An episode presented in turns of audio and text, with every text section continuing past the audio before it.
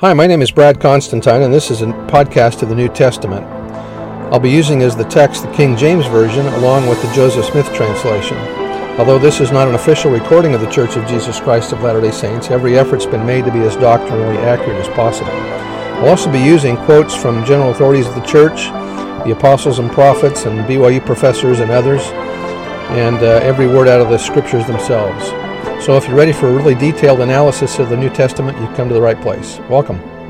Hello there, welcome back. This will be for the second uh, epistle of Timothy, chapter 1. A little background of this one Paul finished his ministry in Rome. Thirty years of strenuous service as an apostle of the Lord Jesus Christ had transformed Saul of Tarsus into Paul, the candidate for a crown of righteousness. His, this second imprisonment was difficult. Friends deserted him and others betrayed him. Only Luke, Paul confided to Timothy, remained true. Still, despite the encircling gloom, Paul remained faithful and courageous to the end. Facing certain conviction and execution, he declared, I have fought a good fight, I have finished my course, I have kept the faith. He wrote this letter shortly before his execution in about AD 65.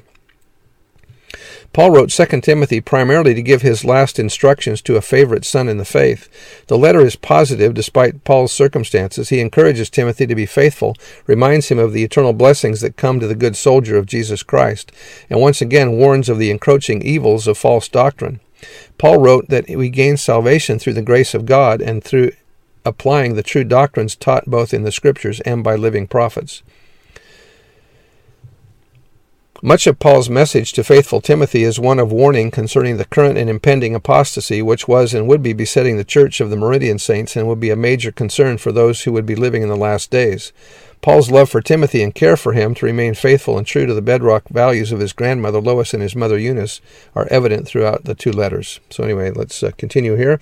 The heading to chapter 1 says Christ brings immortality and eternal life through the gospel. Be strong in the faith. We believe that also that this is probably Timothy, uh, Paul's last epistle. Verse 1 Paul, an apostle of Jesus Christ by the will of God, according to the promise of life which is in Christ Jesus. To Timothy, my dearly beloved son, grace, mercy, and peace from God the Father and Christ Jesus our Lord. I thank God, whom I serve from my forefathers with pure conscience, that without ceasing I have remembrance of thee in my prayers night and day, greatly desiring to see thee being mindful of thy tears, that I may be filled with joy when I call to remembrance the unfeigned faith that is in thee, which dwelt first in thy grandmother Lois and thy mother Eunice, and I am persuaded that in thee also. Faith runs in families in general, through not, though not invariably, the Lord sends a faithful, a faith endowed spirit into a household of faith. That was by Bruce R. McConkie. Wherefore I put thee in remembrance that thou stir up the gift of God which is in thee by the putting on of the of my hands. For, for God hath not given us the spirit of fear, but of power, and of love, and of a sound mind. Be not thou therefore ashamed of the testimony of our Lord, nor of me his prisoner, but be thou, thou partaker of the afflictions of the gospel, according to the power of God.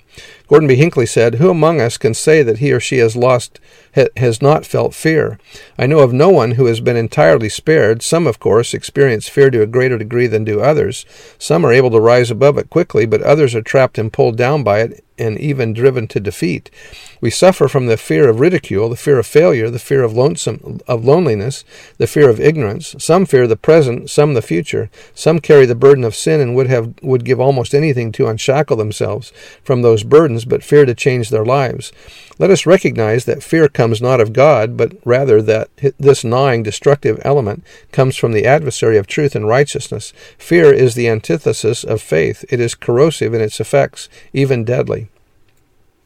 Verse 9 Who hath saved us and called us with an holy calling, not according to our works, but according to his own purpose and grace, which was given us in Christ Jesus before the world began he whom the Lord calls, he qualifies. Our callings are a result of foreordination, not necessarily anything we have done to deserve them in this life. Verse 10 But is now made manifest by the appearing of our Savior Jesus Christ, who hath abolished death, and hath brought life and immortality to light through the gospel. Eternal life is the name given to the kind of life that our eternal Father lives. The word eternal, as used in the name eternal life, is a noun and not an adjective. Thus, God's life is eternal life. Eternal life is God's life.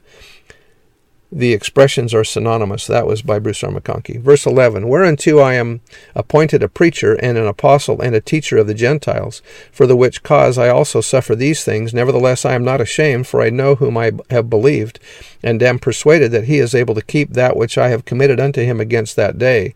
Hold fast the form of sound words which thou hast heard of me, in faith and love which is in Christ Jesus. That good thing which was committed in, unto thee keep by the Holy Ghost which dwelleth in us. This thou knowest, that all they which are in Asia be turned away from me, of whom are Phygellus and Hermo- Hermogenes. The Lord give, give mercy unto the house of Onesiphorus, and he oft refreshed me. For he oft refreshed me, and was not ashamed of my chain. But when he was in Rome, he sought me out very diligently, and found me. The Lord the Lord grant unto him that he may find mercy of the Lord in that day, and in how many things he ministered unto me at Ephesus, thou knowest very well. Those who are merciful will obtain mercy. So that's the end of that chapter, and we'll see you next time. Bye.